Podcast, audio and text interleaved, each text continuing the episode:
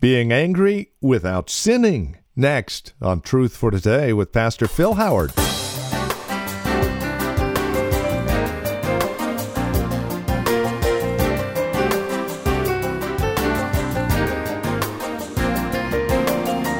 When is anger not sin? And how can we tell the difference? Well, that's what we're answering today here on Truth for Today with Pastor Phil Howard from Valley Bible Church in Hercules. Now, we're not out to give you license to sin in your anger, but we are to clarify and understand what anger is righteous anger, that. And that's the subject of our time today in Ephesians 4. Won't you join us? Here now with today's broadcast of Truth for Today from Valley Bible Church in Hercules, our teacher and pastor, Pastor Phil Howard. Six, anger that grieves the spirit and quenches the joy of the Christian life. You know why there's so many joyless Christians? They're angry. They've replaced joy with anger. And uh, the church is full of it. And the, and the society, for sure. Examples of righteous anger. By the way, why is it every time you're angry, you call it righteous anger? When someone's angry at you, they're out of control.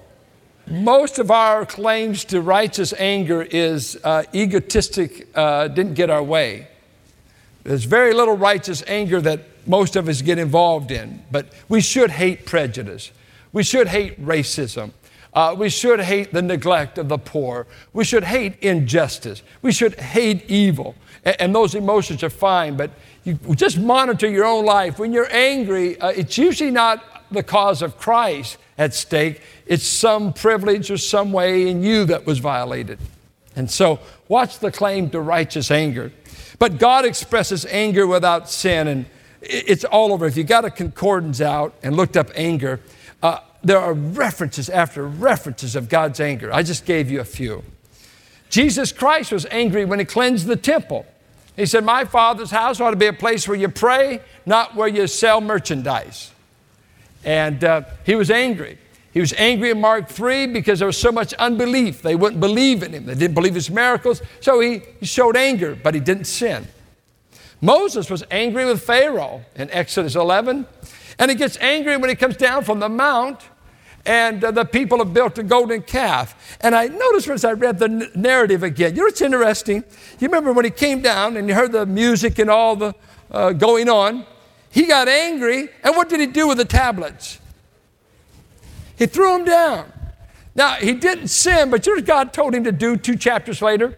Now, you go chisel out the other stones. Have you ever tried to chisel out some granite? Now, this time, last time I cut them out for you. this time you cut them out, okay? I'll write in them. boom. Nothing to it. I wonder how long it took Moses to cut out the new set of tablets. You see, he even paid for his anger without it being sin. It does cost you. Be careful. You'll spend all your life chiseling out a new set of tablets. Watch it. And of course, later on, he blew it. Now, let's look at the boundaries. Let's look at the text. I think they're rather straightforward, but let us look at them. In your anger, in case you ever get angry, is the idea. Um, I wanted to read it to you, but you know, if you could ever look up the New International Version Application Commentary, has a great treatment on this, and it's four pages worth, and I've got too much to deal with it. But if you want to read it uh, in a good library, buy the commentary on Ephesians, New International Version Application Commentary gives incredible arguments why anger should be avoided at all costs as a way of operating. It should be the exception in your life, not the pattern. So that he's not really saying get angry, but if you do get angry, that's it's a concession, not an imperative to get angry. If you get angry, in your anger, just put three boundaries on it. Three boundaries on righteous anger. You may allow anger in your life if you keep these three boundaries. Number one, don't sin with it. So don't blow up against a person. Don't go in inward and clam up and become resentful and bitter and no and people look at you and we say, "Man, I never see him get angry." But inside, they keep score on every fault people have. And down here, they're always suspicious people are churning. And sometimes you meet them, how are you? Fine. I thought, man, what an amiable person. And then some little thing will happen, and all of a sudden, you've got a new person on your hands, and you say, Is this Jekyll or Hyde? Well, they're Hyde. They've been hiding all their anger, and they've been looking for a place to take it. Sometimes people love to get angry at other leaders because they won't speak up in their home. So they take it out on other authority figures. They love, they've got to vent it somewhere. And so, uh, PT, we used to think that stood for pastor teachers, it stands for primary target. And so, boom, okay, okay. And we keep trying to train our men and women to tell it to their mate and uh, tell them of those decent motel rates. Uh, okay, you're permitted to be angry. Anger is to be expressed within biblical boundaries. You can't sin with anger. Anger does not let you violate anything. So don't sin. And I think he's, that's the emphasis of the passage. Sin is usually near when you've got to the point of being to the boil or angry. Now, if you just have a short term, you know, I'm angry about that, that's great. But you know how we do? At a boil, at a boil, I'm going to do something about this. I'm not going to put up with this. I'm hot. I'm going to do that. Oh, watch out. The solution won't be according to the scripture. You're just going to get your way. You don't want to sin. Whatever the word says, follow that boundary. Two, you don't want to hold on to it for long. Don't let the sun go down while you are still angry. One guy says, Well, what do you do when you live in the North Pole and they don't have the sun go down for you? You know. He was, wasn't writing to the North Pole. The idea is bring resolution to the emotion of anger as quick as you can. If you can do it within 24 hours, that would be ideal. Sometimes we're not able to. Uh, we're thinking through how to resolve it. But the idea is make a quick end of it. Don't let it be a mode of operation. Get rid of it quick and hope you didn't do anything while you're angry that brings great consequences. Then, uh, when angry, beware of the devil seeking to defeat you. Do not permit the devil a place in your life. And that's what he's really saying. Don't give the devil a place. And look at the picture. The devil gets in my life when I'm angry. He's got me under this foothold. I mean, come on, you folks that are walk, watching all this new wrestling. You know, he's got you pinned. You're pinned. What's that? You've been immobilized. Uh, you've been defeated. We've got to, you know, it's an amazing, that very hold right there. It's an amazing maneuver just get someone's arm behind. It's amazing how you can break an arm and control a person just for that maneuver. He says, Watch out. Anger seems to be a favorite feeding frenzy for the devil. And if you've gone to the emotion of anger, he will move in on that emotion and do his satanic work in your life. You're opening up for a intruder in unresolved anger, and he'll get a foothold. Now, let me give you a very practical, and I'll assume everybody's married and loving it. And that is a faith statement. I think it hit me a while back that 1 Corinthians 7 says, if you deprive one another of conjugal privileges, sexual relations in marriage, he says you can get away from each other for spiritual reasons, prayer, with mutual consent. So that we're going to shut down this physical aspect of marriage for a while. But he says, come together quickly, lest what? Satan tempt you. So the physical, the conjugal, marital privilege. Be, don't abuse this getting away for prayer, even a spiritual reason, because your enemy may take advantage of your lack of self control. That's just what the passage says. And now, watch this over here. Now, over here in Ephesians 4, anger that is not resolved quickly invites Satan to get a stranglehold, a foothold. And look how this destroys marriages that you get the devil in your marriage because you're angry, you're, you're either a blow upper or you're resentful, you've gotten bitter towards one another for whatever reasons. And since you haven't dealt with it properly, we get a foothold on your heart. And all divorce comes from hardness of heart, not irresolvable differences. Nothing's resolvable when you hate each other. Jesus says divorce comes from hardness of heart, not because she can't cook well and because you don't like the way he does something. It comes when the heart gets hard.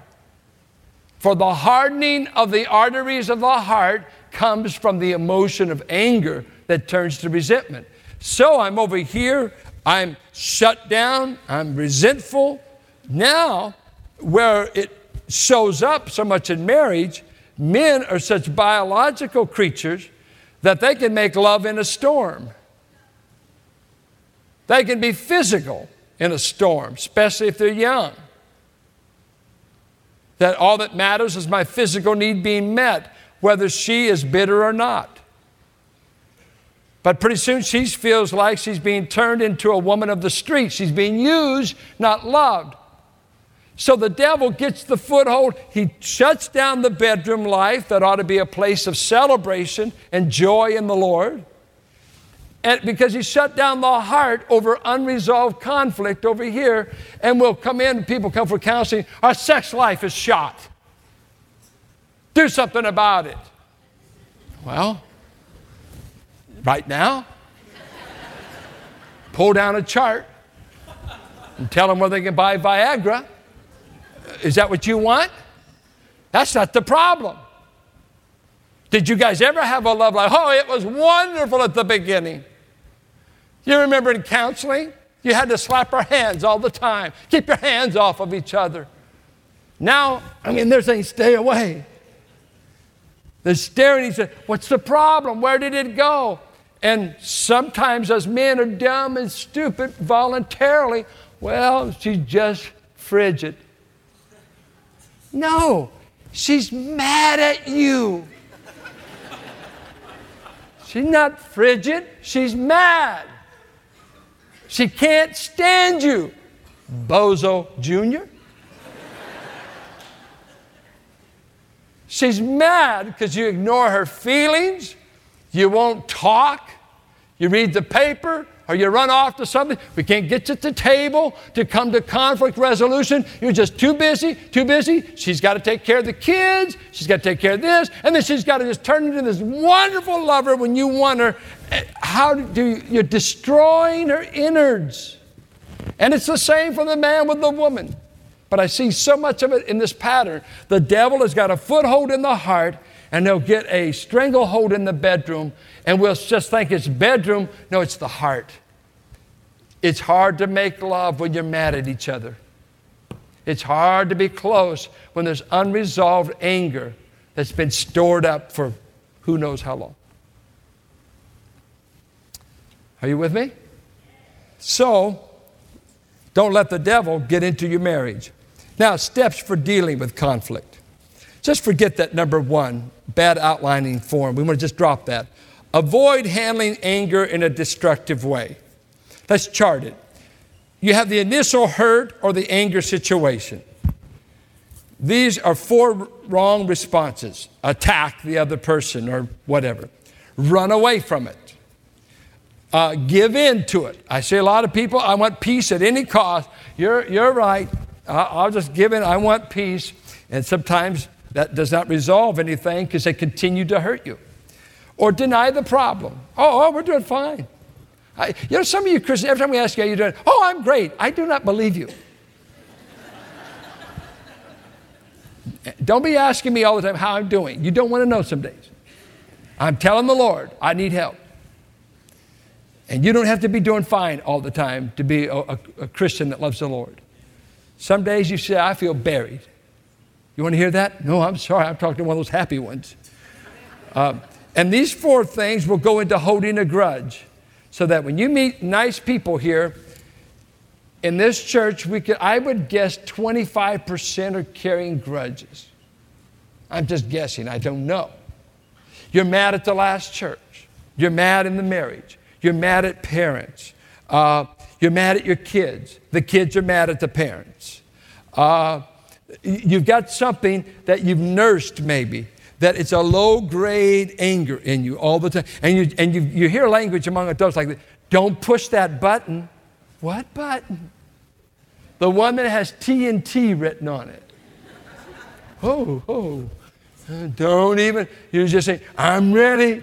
What? I, I don't know about it. Well, you weren't there, but if you ever, if anyone even touches that again, I'm going to tell them. Ooh. Well, would you like to be a deacon? Would you like to be in our junior church program? Get over there, kids, in Jesus' name. Man, it's like meeting uh, cobras. Recognize and own your own feelings. Don't deny them. That's wrong. That's part of stuffing. Recognize them. You might have to write them down, what they are. I've had to do that. By the way, don't write people when you're angry. I thank God for my wife, Rich, and Hazel. If I'm angry, I want to write a letter. It's so much blaze, so much heat come off the page and tear up five letters. Do not write when you're angry. I thank God I've been delivered many a time. Uh, think and pray about what God's word would have you to do or respond in the situation. Would God ever have you choke them? No. Uh, would God ever have you avoid them? I'll just avoid them. Where's Snyder's not here? You know what? Part of my being ticked off last week at my wife, I was in a relationship with a person that I can't stand. I still can't stand but I'm commanded to love them. But I don't like them. Have you ever met such a person? I do not like them. If I didn't have a command to love them, I would not waste any visceral energy. Just say, I love you. Oh, how can I say it? Not be a hypocrite. I don't even say it to them, but I don't like them. And in my plotting how to deal with them, I made this choice I will avoid them. I woke up in the night and God gave me Romans 12. Be not overcome with evil, but overcome evil with good. And the Lord, in the middle of the night, three in the morning, says, This person is turning you into another person. You are letting evil put you on the run. You stand in the room, you stand on your own feet, and you just say, I'm going to love you even though I don't like you. I'm going to love you even though you're my enemy. I'm going to love you. I make a choice to love you. I have no goosebumps about it. I don't feel all fuzzy about it. I'm just going to be good to you in spite of you. That's what love is. Love your enemies. You don't have to feel all this. Just be good to them. Do good to them. And good overcomes evil. You'll heap coals of fire on their head. And I'm going to talk to you about what that means right now. It sounds very brutal. We don't have time. Um, what's the cause of the anger? What, what's getting you angry? This just disarms me so many times. I hate to do this. I just want to be angry, God. And anger is so irrational, I don't want a reason. I just want to be angry. And when I start thinking about it, you mean, I, is that it? Have you ever done this? Is that it? And I tell you what's terrible about this is when you're parenting, the Bible tells fathers, do not provoke your children to anger. And it's the idea that you're out of control and you take it out on your kids. it says, don't do that. You're to be under control. You're to raise a child with enough respect, especially as they're growing up. You know, don't need spanking. You just tell that your anger is not the way you are to raise them. It's unfair leverage. That's why so many teenagers are bitter. Let me tell you why.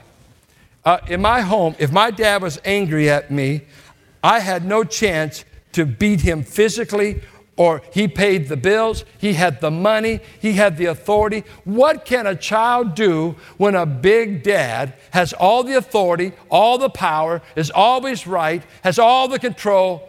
Where can I take my anger as a teen? I'll tell you where we take it. They take it in stuffing, stuffing. And they say, when I'm 18, when I'm 19, as soon as I can get autonomy enough to get away from this person, I'm going to let them know I hate them, I resent them, I don't like them, but right now I'm under their roof and it might cost me. So I'll stay mad, uncooperative, bitter, and that's why you see so many teenagers, they sulk. They're just kind of, as a teenager, you think. You don't know what they're going through in their home, where they have no speak up rights, they're not treated fairly, they're just an object you feed and clothe, and you can't wait till they get out. And they know you feel that way. And you wonder why they don't want your God and why they don't want to visit you after they leave the home. They're not welcome. They'll pay you back in time. It's a terrible way to raise a life. Terrible way. Well, uh, evaluate if your anger has a legitimate basis. And you not getting your way isn't legitimate. Not always. Confront the issue. When you confront someone about an issue, you've heard share the I feelings. The easiest thing when I'm angry with you is to start accusing you and blaming you for all my emotions. And they've taught us in counseling therapy to say, I feel this way without accusing that person. We did, uh, that person isn't the, they are not to be blamed for your emotion. You chose the emotion and you're choosing the way you're responding. Not saying they're right, but you choose the response. Set limits and fair consequences. And I see this especially in the home. Seek godly counsel. Seek compromise when appropriate. And compromise in some of your uh, language, uh, compromise is a dirty word because you're always right. When it comes to God's word, it's absolute truth. When it's your opinion, it's not absolute. And listen to what Dave Augsburger said Compromise is a gift to human relationships. We move forward on the basis of thoughtful, careful consensus and compromise in most decisions in conflict. It calls for at least a partial sacrifice of deeply held views and goals to reach agreement, working through differences by giving clear messages of I care and I want, which both care and confront is most helpful. This is interpersonal communication at its best. Caring, I want to stay in respectful relationships with you, and I want you to know where I stand and what I'm feeling, needing, valuing, wanting. These are the two arms of genuine relationships confrontation with truth, or I'll deal with the issue in truth, affirmation with love. It's not enough just to go in there, let's tell the truth. We must say, I'm telling you the truth because I love you. I want to affirm. I'm not saying this is the end of the relationship. I'm not giving you an ultimatum to write you off. I'm here to reconcile. I'm here to deal with whatever's blocking the relationship, but also, I want you to know I care for you. You're a valuable person. And it's what Covey says not win or lose, but win win. We both need to win, right? You don't want to just win over your child, you want them to win too, don't you? You don't want to just win the argument with your husband or wife, you both ought to win. See, in a conflict, it's not who's right, but what is right. Let's not battle each other, let's battle the problem. Sounds nice because I'm talking theoretically to you. In life, it's difficult. Well, pass over the issue. Sometimes you'll never be able to settle a difference with someone that's made you angry. A man's wisdom gives him patience. It is to his glory to overlook an offense. As you grow in life, you pick your battles much wise, more wisely. Pastor Phil Howard here in our series, God's Design for Life. Getting a clue, an understanding, an idea of just how much God really loves us and the design that He has for your life and mine. This is Truth for Today with Pastor Phil Howard. And as we conclude our time together today, we're mindful of the fact that there might be those of you who would enjoy hearing this program again. As always, we have copies available on CD. Simply call or write to us or stop by our website. You can reach us by phone at 855 833 9864. That's 855 833 9864. Or stop by our website, truthfortodayradio.org. As you contact us, please bear in mind that we do continue this radio broadcast here on this station through the generous support of Truth for Today sustainers, folks just like you. With your dollars, as you partner with us financially, we'll provide to you, as our way of saying thanks, a quarterly newsletter, a once a year special gift. Take a break with Pastor Phil, the weekly video devotional. It's all available for you as you partner with us financially.